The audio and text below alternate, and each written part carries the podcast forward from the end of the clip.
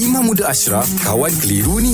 Boleh jawab soalan kawan? Assalamualaikum, Mam. Waalaikumsalam warahmatullahi Mam, betul ke kalau si mati yang meninggal dengan kuku berwarna perlu dicabut? Kuku Ah, ni berwarna.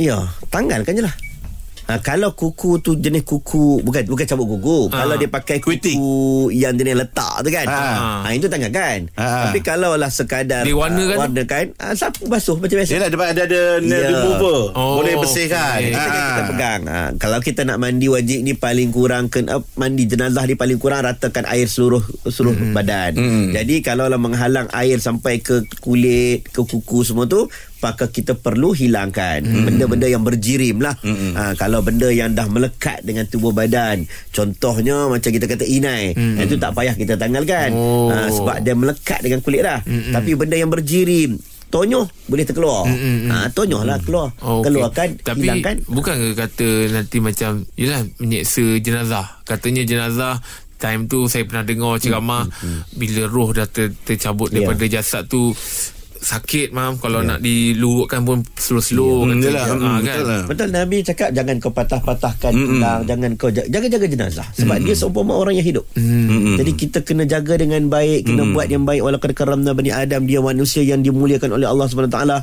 Jadi bila kita nak buang tu buang dengan pelan-pelan lah. Betul. Ha, sebab tu sebab tu bila sesuatu benda yang terlalu orang kata apa kuat ataupun terlalu melekat dengan tubuh badan mm. yang membuatkan kalau nak tanggalkan menjadi penyiksaan bagi si mati mm. maka tak perlu kita buat Okey. ha, sebab kaedah menyebut benda mem- menjaga kehormatan jenazah lebih baik daripada nak buat benda tersebut oh. ha, jadi jaga kehormatan jenazah lebih besar daripada kita nak tanggal sampai sakit sampai tercabut kuku lah ha, itu tak payah kita buat ha, tapi kalau kalau setakat basuh pun boleh keluar pun sabun boleh keluar silakan Okey mam Baik mam Terima kasih mam Alhamdulillah. Selesai satu kekeliruan. Anda pun mesti ada soalan kan? Hantarkan sebarang persoalan dan kekeliruan anda ke Sina.my sekarang.